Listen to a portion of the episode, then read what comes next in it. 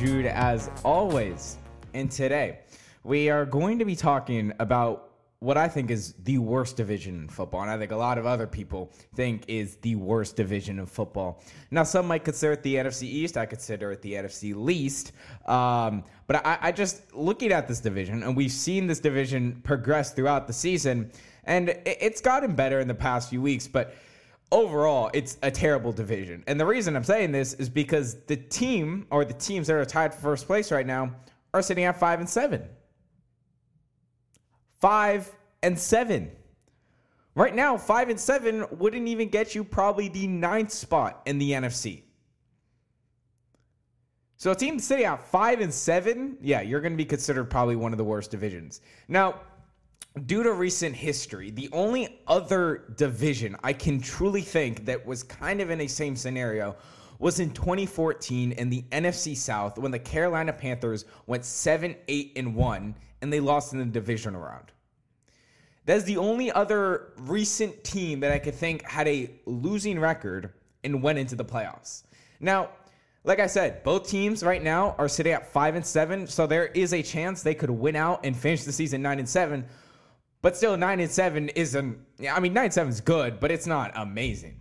So we're going to be talking about two teams specifically, like I said, and that's going to be the New York Giants and the Washington Football Team. Now you say, well, where's the Dallas Cowboys and the Philadelphia Eagles? Well, they're not going to win this division. I mean, it, it's quite clear. We saw the Cowboys play the past four weeks, and from that, you could say, oh yeah, they're not going to they're not going to win much, many more football games this season. And you look at the Eagles, who are probably now who are now starting Hurts and Carson Wentz is the highest paid backup quarterback in NFL history. So those two teams don't really have a lot going for them this season. But I would say Washington and the Giants both have things going for them. Now let's start with Washington. Washington's sitting at five and seven, right? And this this goes with both the Giants and Washington. Both their next four games are winnable games. Now let's look at Washington. Washington, they play this weekend in actually in Arizona as they play the 49ers. Then they have two straight home games versus the Seahawks and Panthers, and then they finish on the road versus the Eagles. Like I said, these are four winnable games. Now you say, okay, well, they, you're playing Russell Wilson and you're playing, you know, you're, you're, you're playing some good teams here. But I mean, the way they played versus the Steelers was the way I think they're going to win football games. Look, their defense is phenomenal this season, and I, I, I think it's I don't think it's a shocker. I mean, to people who really have seen this team progress over the years, because defensively, this team has just has gotten first round picks, first round picks on this defensive front, and finally all of them are coming together and they're creating this pretty good defense. I mean, if you look at the Washington football team this year, they're third in pass yards, they're third in pass yards, and they have the best red zone defense in the NFL. I mean, those two stats alone are pretty. I mean, are you know pretty good. I mean, they they rank top ten in most defensive categories. So this defense has come out to play in several games, and especially in the past two weeks when they went on Thanksgiving Day and demolished the Dallas Cowboys on national television, and then they played a Tuesday and they played a Monday afternoon game versus the, the Steelers and shocked a lot of people when they just completely, you know, shut down what the Steelers like to do. And you know, offensively, they struggled at times, but defense able to prevail when needed. But let's back it up. Because while this team is sitting at five and seven, and I'd say they have a top five defense in the NFL, there's one thing that concerns me, and it's especially one player. Now, it's already been ruled that Antonio Gibson will not be playing this weekend for the for, for the Washington football team. And he if you don't know Antonio Gibson, he's their he's their he's their main running back. Now they kind of do by committee at some points, but he had he has 659 rushing yards. He has 11 touchdowns on their ground, and receiving wise, he has 233 receiving yards off 32 receptions. So. Antonio Gibson is the vocal point, I would say, of this offense. Besides Terry Scary, uh, besides Scary Terry, Terry McLaurin, uh, their receiver. But the problem I see with Washington now is, look, you don't have Antonio Gibson. We don't know how long this re- real injury is going to last because, hey, it's a turf toe. And you look at, I, I, I have a player, for example, Phillip Lindsay. He sat out for a good few weeks until he could come back. So you look at Antonio Gibson, the guy that really commands that ground game for the, the Washington football team, and now he's out. And, you know, the, the, the Washington football team only had 45 rush yards versus Steelers. And that was because Antonio Gibson really didn't play any of the game. He was really in for two snaps and then he got the injury.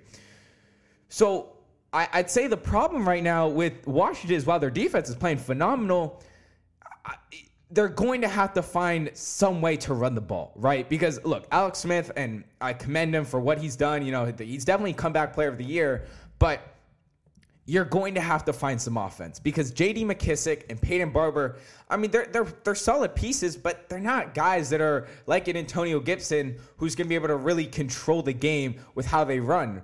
And like I said, you, receiver wise, you really have Terry McLaurin, but you know, Terry McLaurin isn't going to win you a football game, right? Terry McLaurin, you're going to, that's how the Washington football team has won their past few games because they've been diverse in their play call.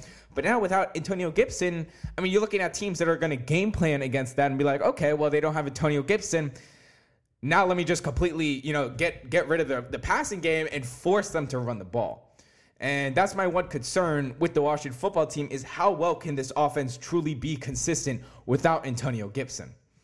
Now, let's let's let's let's let's go to the next team because I mean I'm not saying that the Washington football team is the only team with flaws because I think both the Giants and Washington football teams kind of share the same you know the same concerns for me at least on offense. I mean, uh, you look at the Giants; they're also sitting on five and seven.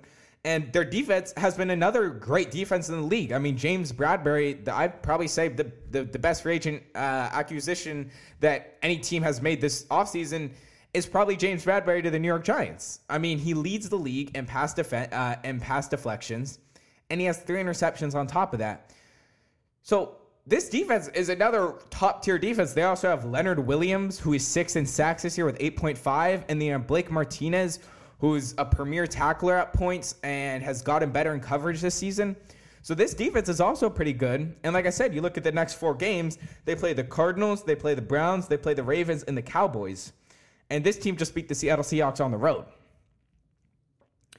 So, like I said, both defenses, they've they're great. Now look at the Giants offense. They only had 100 passing yards versus the Seattle Seahawks. So it, it's almost like the opposite, right? Wayne Gallman showed up to play. Uh, he averaged 8.5 yards a carry last week versus the uh, Seattle Seahawks, and with that had 135 rushing yards and a touchdown. But they only had 100 passing yards. But hey, they won the game. But it's the same problem that the Washington football team's facing, right? Look, Daniel Jones is coming back this week, so they they get they get their true quarterback. Uh, but Colt McCoy, credit to him. I mean, it, it's not an easy task to go into Seattle. Fans uh, fans are not. It's not an easy task to go in Seattle and win a football game. But he did. But he only had 100 passing yards. So, and the, the, the thing about Daniel Jones is if you fluster Daniel Jones, he's going to give up the ball and I, I, and he, he he's had and obviously that's been a big problem and you know Giants fans that's not one thing they like to look at a lot but his turnovers you know he he had nine interceptions before he got injured. Uh, now I'm not saying that all those interceptions were particularly his fault but you, you still have nine interceptions.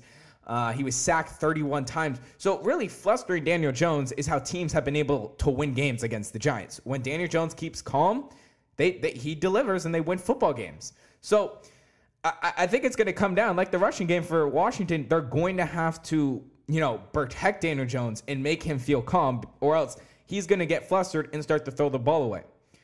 But here's why I'm picking the Giants to win this division. And like I said, both all I think I think both teams could win out, right?